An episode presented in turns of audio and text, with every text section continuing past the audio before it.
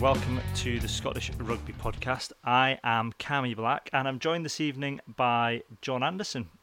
Good evening, everyone. Um, you can find us, as you know, if you're already listening to this, on Acast, uh, Apple Podcasts, Spotify, TuneIn, and anywhere else you can stick the RSS feed. Uh, you can uh, go to the blog, scottishrugbyblog.co.uk. Um, find details there of how to find the podcast. You can also on there um, comment on any articles, and we'll try and pick them up uh, during the podcast as well. Get in touch with us on Twitter at Scott Rugby Blog or at Cammy Black, and there is also uh, a new Instagram feed for the cool kids, and that is Scottish Rugby Podcast. Um, you can email us um, if people still do that these days. Scottish Rug. Oh no, actually, hang on. Let's have a think. What's my email address? Podcast at scottishrugbyblog.co.uk. Um, uh, so yeah, um, and we're also on Facebook as well. And John, you are in. You are one of the people in charge of the Scottish Rugby Forum. That is right, is it not? Sure am. Yep, that's Which- right. Which is not officially affiliated with the blog, but um, friends of the blog.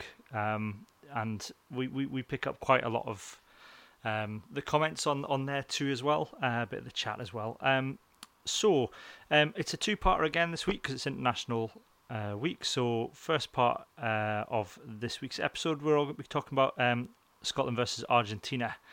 Um, so John, um, we'll go straight into head, heart, and arse, shall we? Sounds Um, good to me. A good win for Scotland that this weekend. Ah, it certainly was. It was a very, very entertaining watch. I uh, I caught it on delay slightly um, Sunday morning, um, which was a very, very pleasant watch with a cup of coffee. I must say. Yeah, um, good way to end the tour. Um, let's go with head. Do you want to go your head? What's your head first?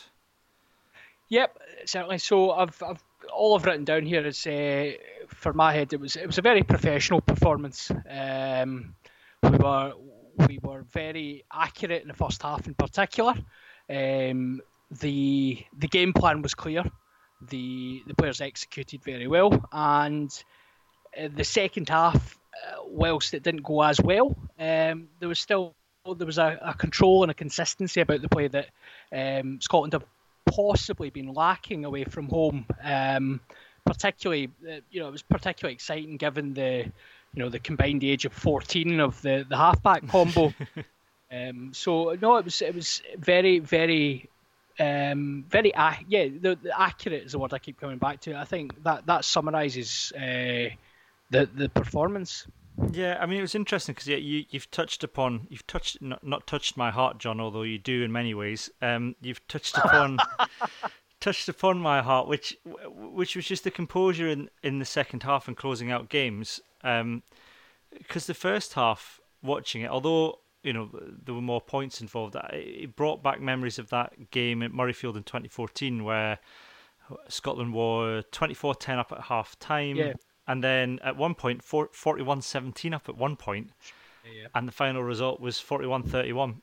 And I think just keeping Argentina to the to the couple of tries um, and controlling the game in the second half, because although I think uh, you know Argentina had a lot of ball, they came out and they played a hell of a lot better in the second half, but just keeping the composure, like you said, keeping it tight, keeping the you know just closing the game out and and keeping a, a nice comfortable barrier without you know without doing anything daft and trying to stick another five tries past them in the second half because Yeah, yeah, no, absolutely. I think the, the weather conditions in particular, uh, I, I was I was very surprised because the way that Scotland played in the first half, I hadn't actually noticed the rain um, until we sort of got a close up with one of the dodgy Channel Four cameras, and it was absolutely scudding it down. And you're like, well, you, we really wouldn't normally be as ambitious as that in that sort of weather, but yeah, I mean.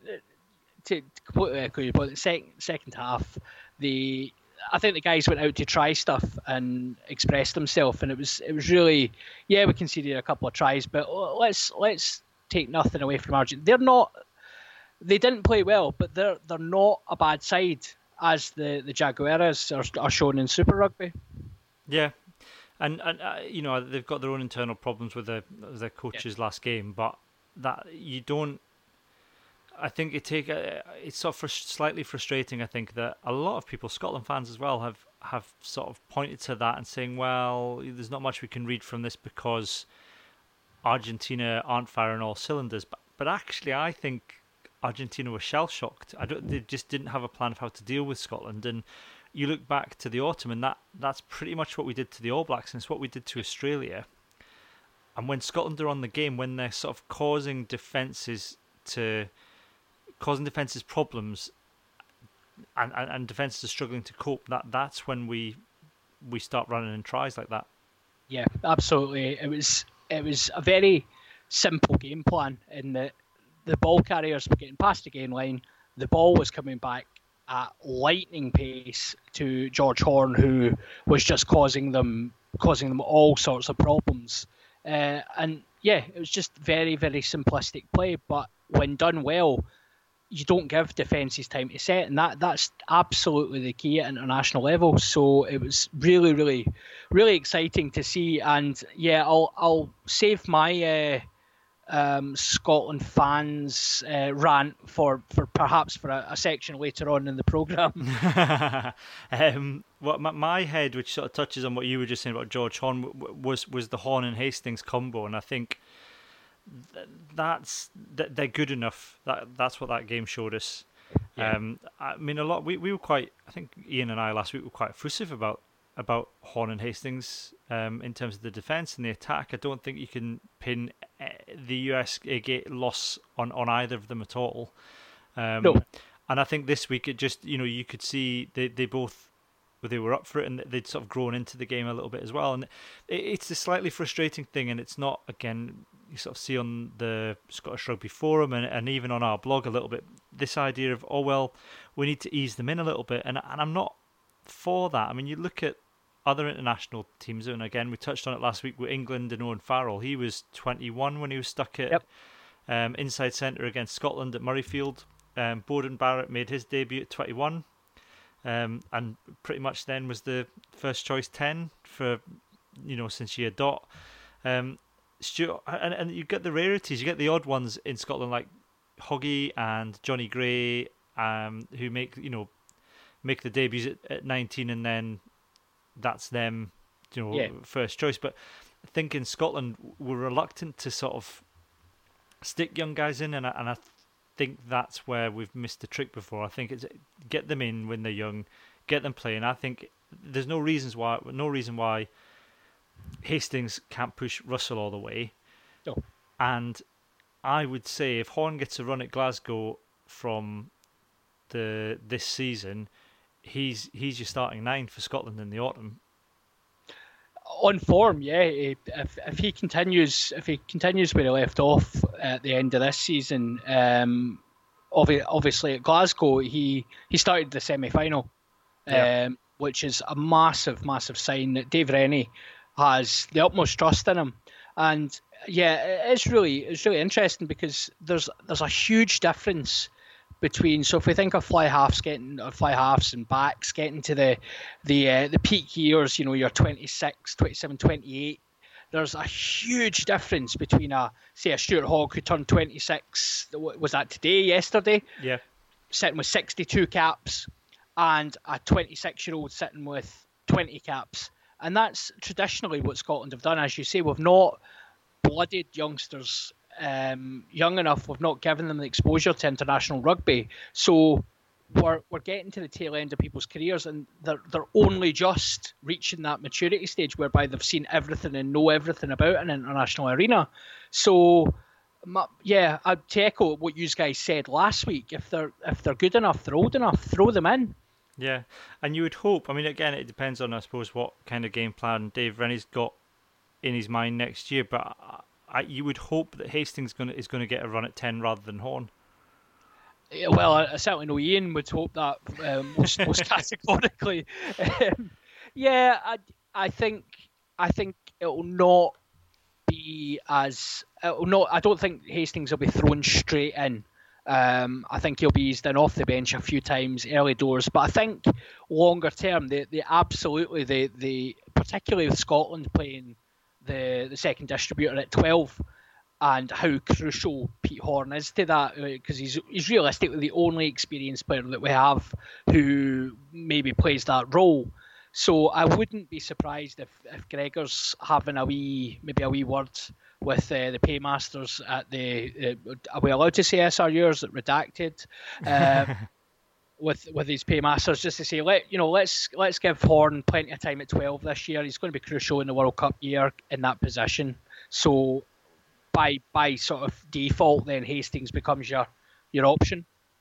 Yeah, and I think it's interesting because we, we you forget what a small player pool Scotland have, which is why when yep. someone like Hastings comes along, you can't really hang about and ease him in because it's not like we've got a long. We, we're not Ireland or, or, or England or or even well, probably Wales are fairly similar. We, you know, we haven't got a long queue of tens behind him waiting to come up. I mean, you look at the stats from the the the the, the official SRU account put out, and that was the 22nd and 23rd set of brothers to play together for Scotland, and the 15th father and son combo. Now, I, I can't imagine there's many other countries, maybe well New Zealand, maybe with the brothers.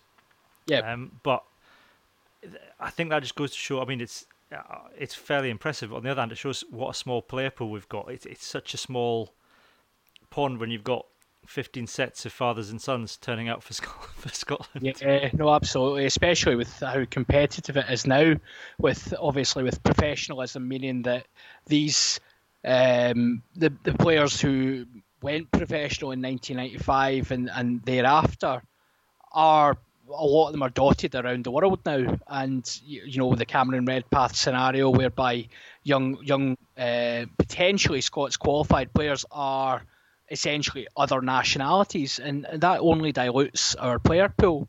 Um, but yeah, I mean it's it's it's remarkable that we have started to see a bit of strength and depth when player numbers in Scotland are at you know probably an all time low. Um, and we're we're seeing teams like Italy, teams like probably Japan, sort of tier two nations, have got vastly superior player player resources, and uh, you know I think where we still have a competitive advantage is our our coaching, um, particularly in, in the sort of innovative coaching uh, space, is still very strong, and I hope that continues.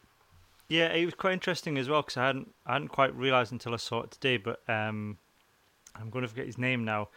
Damian Hughes, who is uh, is one of the leading sports psychologists in yep. the world, and we've got him. You know, he was there for. I, I appreciate it. He was there for the whole summer with Scotland this year. Is that um, right? Yeah, he he tweeted out a thing today. Um, I think because today seemed to be the official day for everybody to tweet what a lovely I love someone someone at the SRU had got the message out going right lads today here's some pictures of each of you get on your social media channels and say what a lovely time you've all had um, but no he he sort of uh, tweeted something today just saying um, you know what what a lovely time he'd had and what what a, a humble humble group of lads they are um, so uh, that was quite interesting but it's interesting now that we've got uh, you know, a, a, renowned sports psychologist with the team all the time. And he's. Yeah. Uh, have you read any? I don't know if you've read any of his books, but.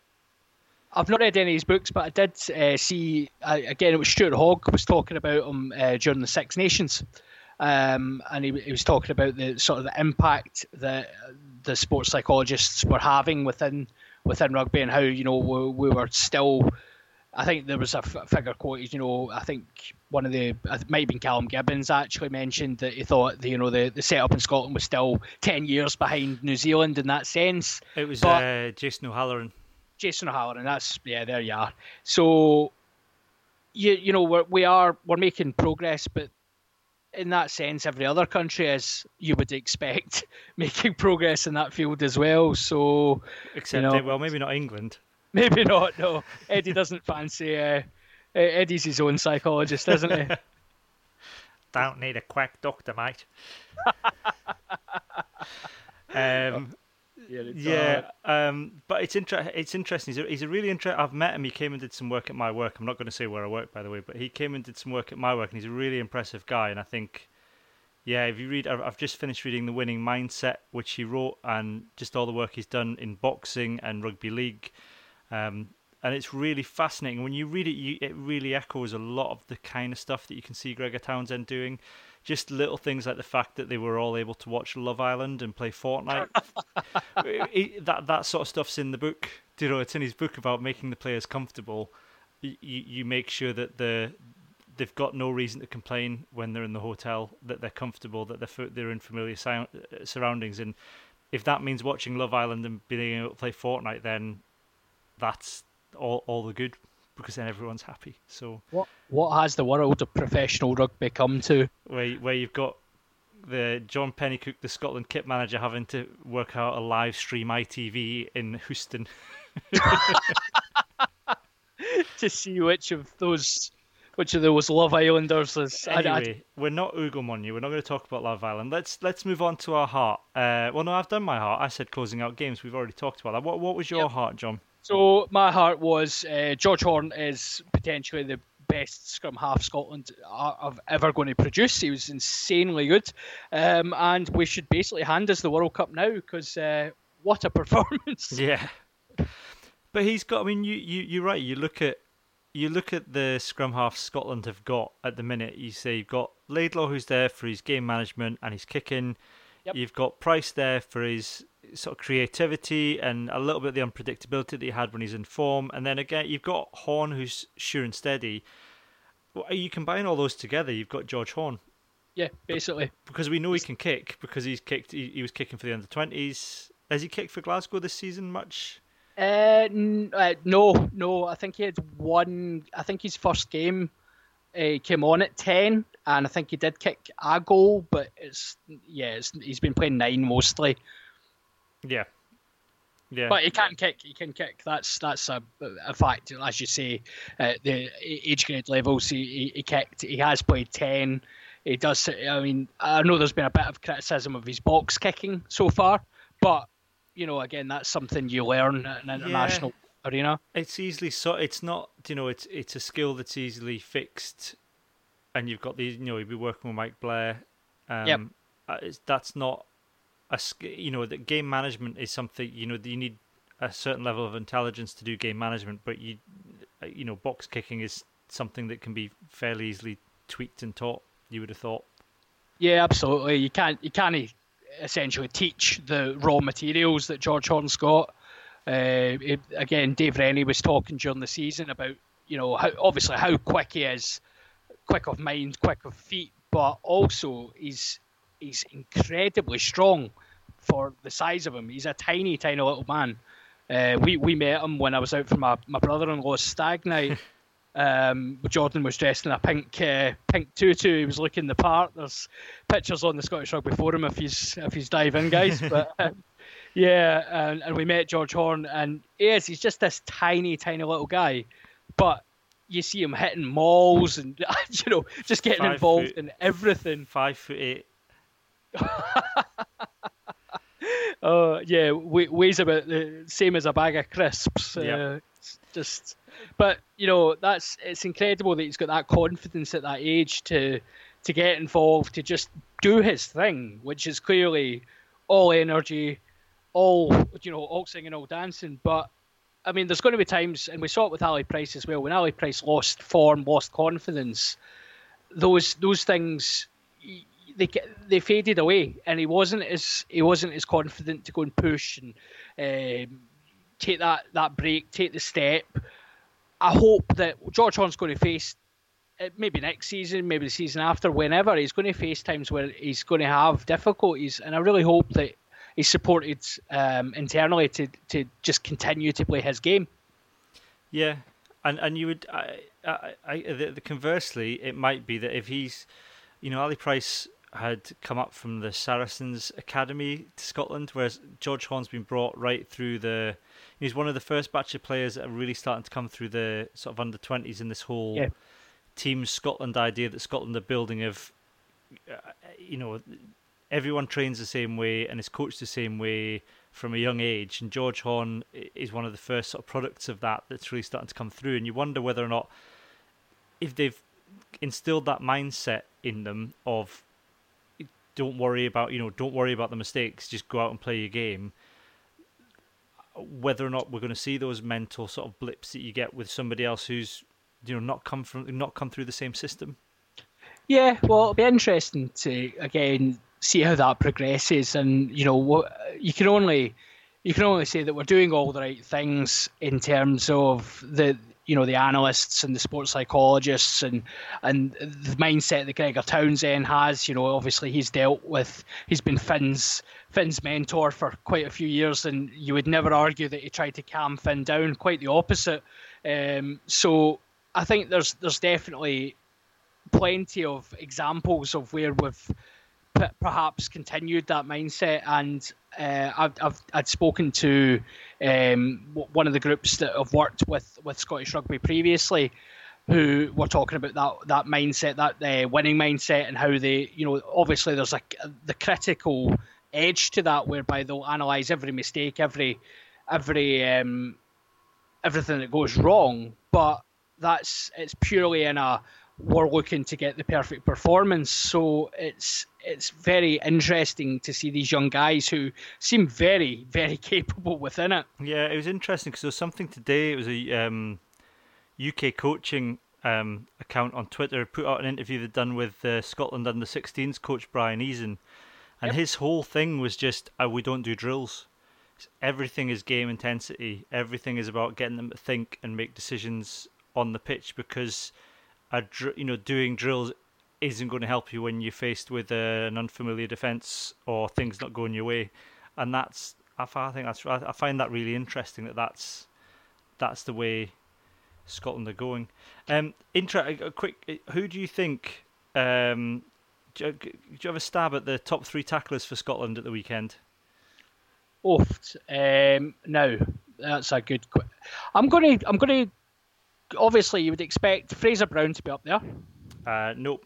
Nope. I'm going to get all three wrong here. Yeah. Adam Adam Hastings. Nope. Oh, uh, la la la la la. Uh, da, da, da. Let's go away. Let, us just throw Nick Grigg at it as well for, for argument's no. sake. Um, three for three. Woo! the top three tacklers were Dave Denton with 14, after Dave Denton was Ben Toolis on 13. The third highest tackler for Scotland against Argentina was George Horne with 12. oh, George. George, George. there you go. And then after they're, they're the only three in double figures. You know, that's that's crazy for a scrum half. Yeah, for a, for a tiny scrum half. What? Oh, he missed I mean, three. We can forgive him that, but he did miss three to be fair. But yeah, um, gives me the fear a wee bit because you're t- you're talking about you know obviously there's another there's another player in that Scotland backline usually who was fairly renowned for going and smashing people and trying to get involved in the, the, the breakdowns and stuff in, in Finn. And, you know, he, he probably does a bit more than he should to, for, for, for his uh, tiny little frame. So hopefully, uh, I don't know, hopefully they look after him. Um, before we go on and do our asses, so to speak, um, we've got some uh, Billy Greenhorn very helpfully on the blog because uh, during the summer we don't normally get around to doing player ratings. We tend to do those in the autumn and the um, autumn and the uh, Six Nations. But he's uh, Billy Greenhorn has done some ratings, so I thought we could just we just run through those. Um, Hoggy, Hoggy gave a seven, which I think it's probably fair. Um, he, he seemed I thought he, he, he was less he was unencumbered uh, by the responsibilities of captain this week, and I thought that helped. He seemed to play a lot more freer and just do his thing a bit more. Yeah, he played his game um, absolutely. However, there's there was clearly a tactic of um, bringing. So when when Hastings was particularly in the first half, there was clearly a tactic of bringing Hogg in at first receiver and Horne in at first receiver to take the burden off Hastings, uh, and that that works in that it gets Hoggy on the ball earlier, and obviously he had that phenomenal pass in the second half for uh, the Dougie the Dougie Fife try. Um, he's got the talent to come in there. However, you know, I, I do wonder if we're we're maybe trying to bring him in too early, and actually his, his strength is that still that strike runner, give give him a bit of space out wide. Yeah, I suppose what he does though, if if you stick him in at first receiver as he's drawing players in, because uh, when you see him, you think, "Oh crap, that's Stuart Hogg." Yes, and I think that's that Scotland have started, and I think even Stuart Hogg has realised that now that his his ability to draw players in because they they they don't know what he's going to do. And it was Leon um, on Blood and Mud was I listening to a recent podcast, but he was saying over the weekend if if Scotland can start to use Hogg as a first receiver, I think it probably it gives him a few more options and yeah. it, keeps defenses guessing because if you don't know whether the ball's going to the 10, 12 or 15 from your 9, then you know that, that that that becomes quite hard to defend, especially if you know it might be Hogg. You know, if Hogg's running dummy runs, it, it's yeah, that'd be interesting to see how that pans out. Because I'm not, I think I think you're right. I think last week it was definitely a case of protecting Hastings. This week, I don't know. If it felt more like a, a deliberate tactic.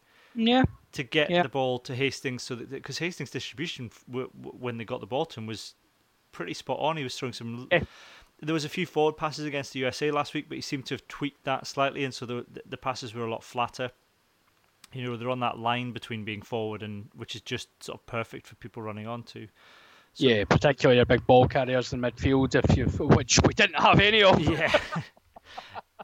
Yeah. um, Dougie Fife, he's gone for six now. I would have agreed. However, um, I think when you look at the stats, Dougie Fife made six tackles and missed one. Now, it seems like Argentina were probably trying to throw a lot down his channel, but I thought he did okay. He did okay. I, I, would have, I would have went a point higher than that. Yeah. Actually, I think Dougie Fife was very solid. Um, he, he, what he does, the, again, it's that unnoticed work, and Lee Jones is very good at this as well. Is when he gets on the ball, he sets defences because he, he's willing to come lateral, he's willing to move infield and really engage the midfield, which in turn, you know, sort of just throws that defensive alignment out, and it's a it's a classic sevens play. Um, and I thought he did that on a couple of occasions, which in turn led to us making big ground through the middle of the park. So no, I think a, a seven would be fairer. I think. Yeah. Um, Nick Grigg, he gave six point five, which I would again I would have given another 0.5 on that. He missed a couple of yeah. tackles, interestingly enough, and I think um, Horne missed a couple as well on the stats, and I think that's that's maybe Scotland's weakness at the minute is it, without Dunbar being there, um, because Jones is guilty of it too to a certain extent. Yeah, is, yeah, yeah. It, it, is that's where Scotland's weakness is at the minute is the yeah, I think in attack our centre we, have we've, we've got a, a plethora of centres that can come and attack from all sorts of angles and cause all sorts of problems for defences. I think outside of Alex Dunbar, our centres struggled defensively yeah, I think there's something in that. Also, in terms of the system uh, in defence, we are we're rushing uh, from like a lot of teams do now. We're rushing from the 13 channel, and when we use Grigg in particular, he's really really keen to get out the line and get up, and to to the detriment of the defence quite often. Uh, and you do see that the Scotland defence does actually curve quite a lot, which yeah. um, I'm sure it's been happening for quite some time now, and I'm sure it's probably a deliberate ploy. It is because they were using it against they used it against Australia quite effectively yeah. in the autumn. If that thing, if you have a flat line of, um, I was counting as flat line of five forwards, and then the rest of the defense, then everybody else rushes up into sort of a yeah. curve, and the idea is that it, you you've one you've got a chance of the intercept, but also it just sort of cuts off all the options for everybody else. But but as a result, someone cuts an angle on you and you you you know you're screwed so to speak. So it's yeah. it's a risky defense, but you know I don't I, I don't imagine that you know Matt Taylor's set that up not no not with some contingency to deal with people cutting an angle and cutting through the gaps that it leaves. Yeah, we're we're, we're just we're just relying on Hoggie's first up tackling. fine. um, so again, he'd gone six point five for Horne I probably would have gone seven. Um, King, yep. on, King only went for six for the try he conceded. He's written.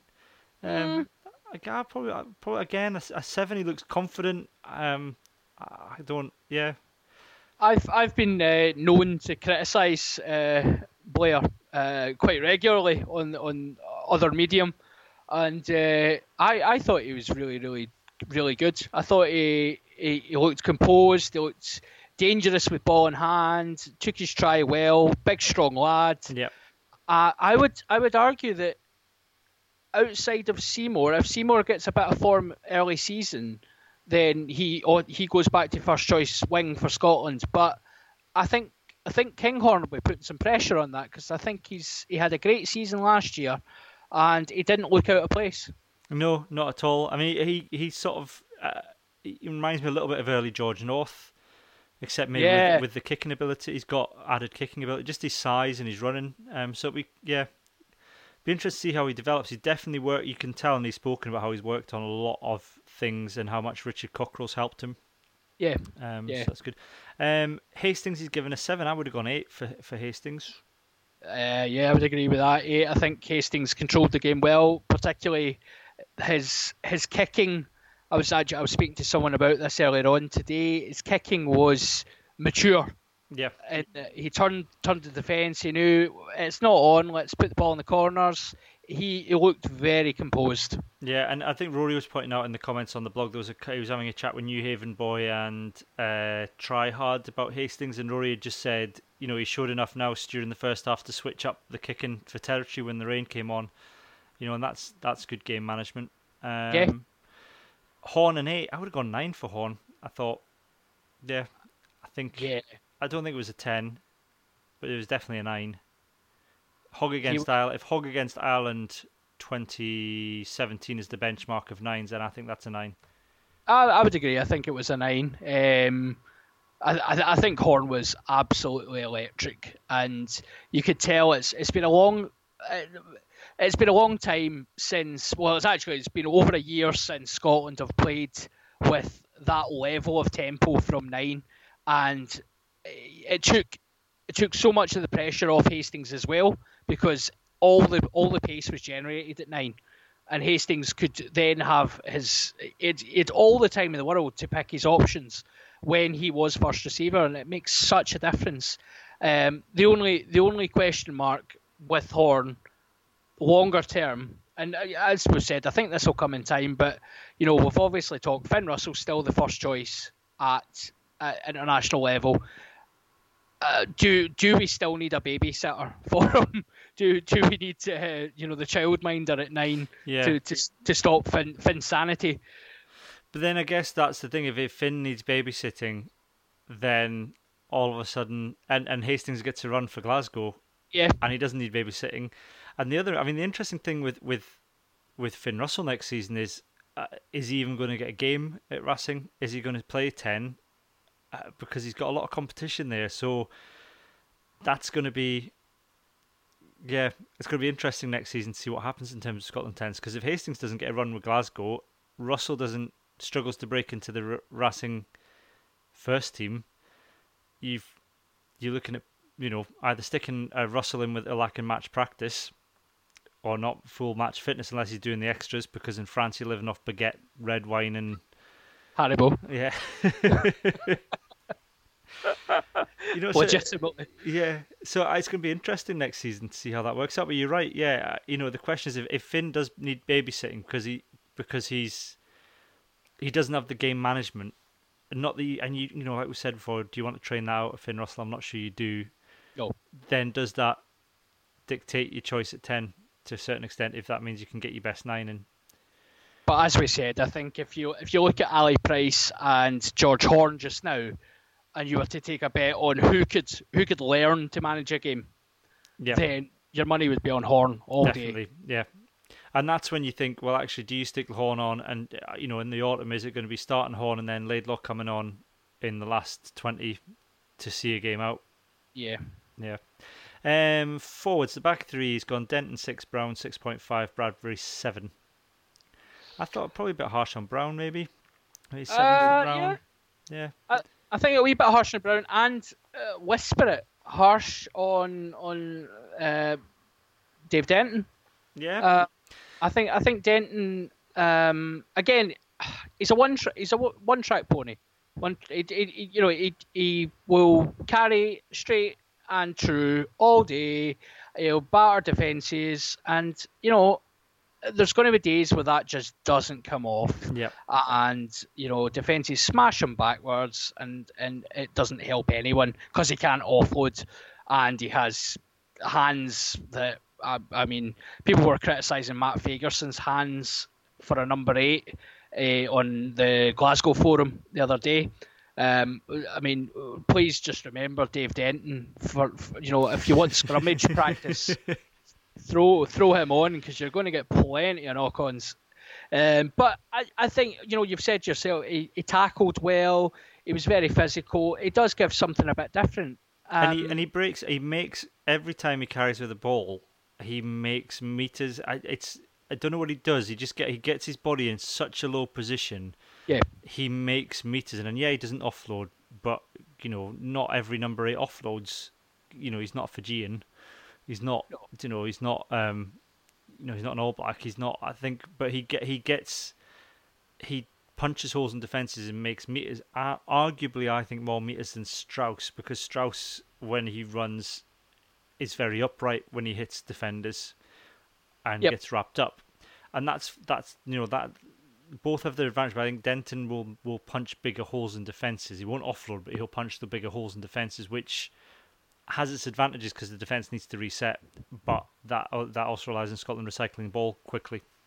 So, and when you've got a ferocity at the back, at the breakdown like Scotland had when you're talking, you know, Stuart McInally, is is an absolute weapon at the breakdown. So is Fraser Brown. I thought Bradbury had probably his best, certainly his best game that I, I've seen him in in terms of his, his breakdown work as well they were absolutely smashing the rocks. And, and, and, yeah, and what was interesting as well is they were listening to the referee because yeah. he was giving no time at all on the ruck. And in the past, we've been absolutely hammered for that. If not, yep. of, of of keeping going for the ball when the referee's very clear that he's giving no time at all, and they listened and they responded and they just they were in. And as soon as he said hands away, the hands were away. There was no messing around. And as a result, as the game wore on, we got more and more time to compete for the ball. Yeah, it was just again, it goes back to that intelligence. The guys seem to be showing that their their game smarts uh, were very good. Yeah. Um, so let's have a look who we've got next. Then um, he's not rated Swinson, which is fair enough because Swinson went off quite. Yeah, Toolis, Toolis and Gilchrist. He's gone with six point five apiece. Um, I think that's probably fair, to be honest. Yeah, I didn't I didn't see much either of them um, actually. Um, I think in particular, second half the line out started to go maybe a wee bit astray as well, uh, which I think Ben Toolis was calling when he came on. So um, you know, there, again, we don't pin full responsibility for the line out on the, the hookers and the, the, the, the locks, but they do have to take their share of the blame, unfortunately. Yeah, it was. Let's have a look where I got the stats. Um, um, is that lineouts? Uh, yeah, one eight out of our twelve lineouts, which is a pretty poor return. Yeah, yeah, sixty-seven percent. Yeah. Um, and then what have we got next? Where's it gone? I've lost it now on my notes. Uh, Berghan six point five. I thought maybe a seven I thought he carried quite well. Um, I, th- I think I think he's moving swiftly into first choice prop territory for Scotland. Mm-hmm. Uh, he he carried he carried well. He's again he's ferocious at the breakdown. He gets about reasonably well for such a he's an absolute bear of a man, and he gets about the park. Um, I think maybe the one thing that maybe pinged him on, he has the potential to be absolutely outstanding at scrum time, but he's got that habit of dropping his knee. Yeah. And he gets pinged for it all the bloody time. Yeah, I think yeah, because we lost seven out of nine scrums, and it was his knee. Both both those lost scrums were Berghan's knee. Yeah. Yeah. Um, so. So yeah, I, Dell. I thought he's given six point five. I think that you know Dell had a decent game. I thought um, McInally's given an eight. I think that's fair. Um, but yeah, I, I, I, it's great. We've got a lot of depth now in the front row, and that's we didn't have that in the autumn. So that's, it's amazing how quickly that's come about, and that's partly through necessity. I suppose we've had to blood a lot of these guys because we haven't had the depth. but do you know that's compared to where we were a few years ago. Uh, you know, a couple of injuries doesn't doesn't call. I mean, you know, Al, Al Dickinson, who's you know taken some time out for whatever Yep. reason, fair enough. But you know, all of a sudden, that was a worry that that, that was happening. All of a sudden, it's not so much of a worry anymore. No, you're now talking. You've got um, you've got uh, Jamie Bhatti backing up Alan Dell, Rory Sutherland's to come back. You've got Marfo as well.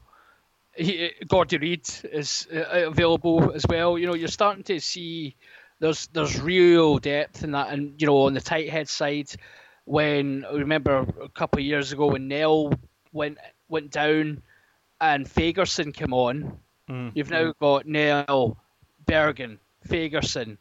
Um, you then you start to get into you know D'Arcy Rae, Murray McCallum. There's there's we've, we've got a lot of decent props there now, and that's it's great to see. Yeah, and all you need them to do is to come on and just hold the scrum up.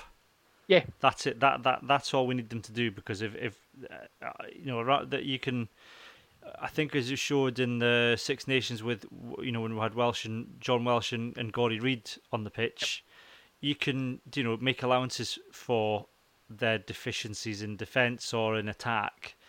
Um, apart from obviously John Welsh's uh, superb kicking game, but exactly. you you you cannot cover up deficiencies at, deficiencies at scrum time. You know, No. you, you, you can stick a prop out, you know, out, in the wilds of the defence, keep them away from the action, but when it comes to scrum time, there's no hiding.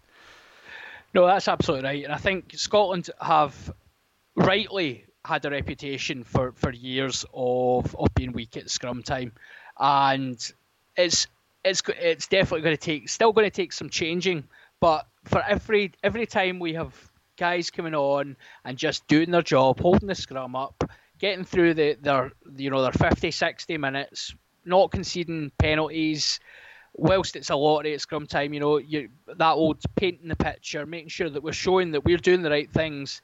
The the mentality of referees is going to change eventually.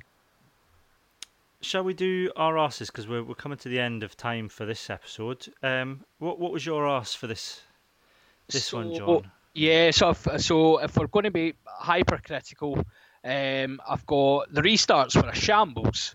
Yep, again. What, what, what? Why can't we do restarts? It's not that difficult. Just catch the ball. Just catch the ball, pass it to some, pass it to Hogg, and have him thump it.